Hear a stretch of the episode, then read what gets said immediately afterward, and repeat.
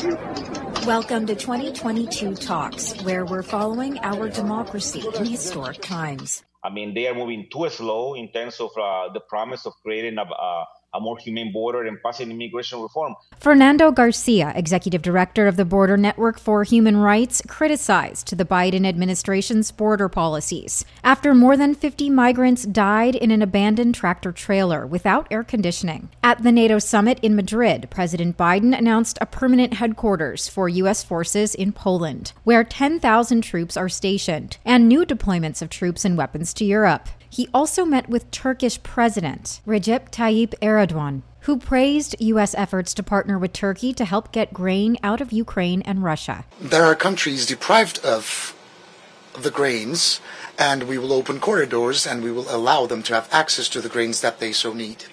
Officials testified before lawmakers on a plan to support non citizen service members, deported veterans, and their family members to receive entitled benefits. Deborah Rogers of the Department of Homeland Security spoke about helping their families. They call on us to do our best, to follow through, and to leave no one behind.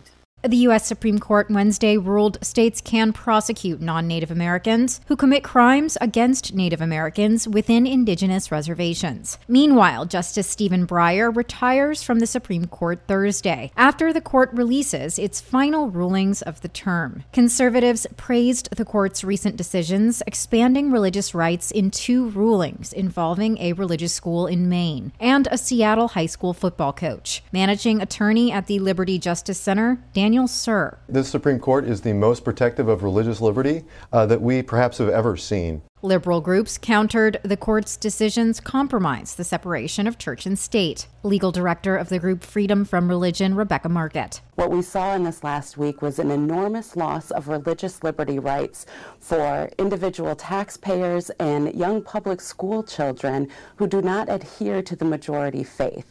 Housing advocates testified on rising home prices in a virtual hearing before the House Financial Services Committee. Democratic North Carolina Representative Alma Adams noted the market's growing inequality. In my city of Los Angeles, the black home ownership rate was 34% in 2021, lower than it was in 1910. Finally, some House lawmakers want Homeland Security Secretary Alejandro Mayorkas to take additional and urgent action to combat anti Semitism after incidents in the U.S. reached an all time high. I'm Nadia Ramlagan for Pacifica Network and Public News Service. Find our eight trust indicators to support transparency and accuracy at publicnewsservice.org.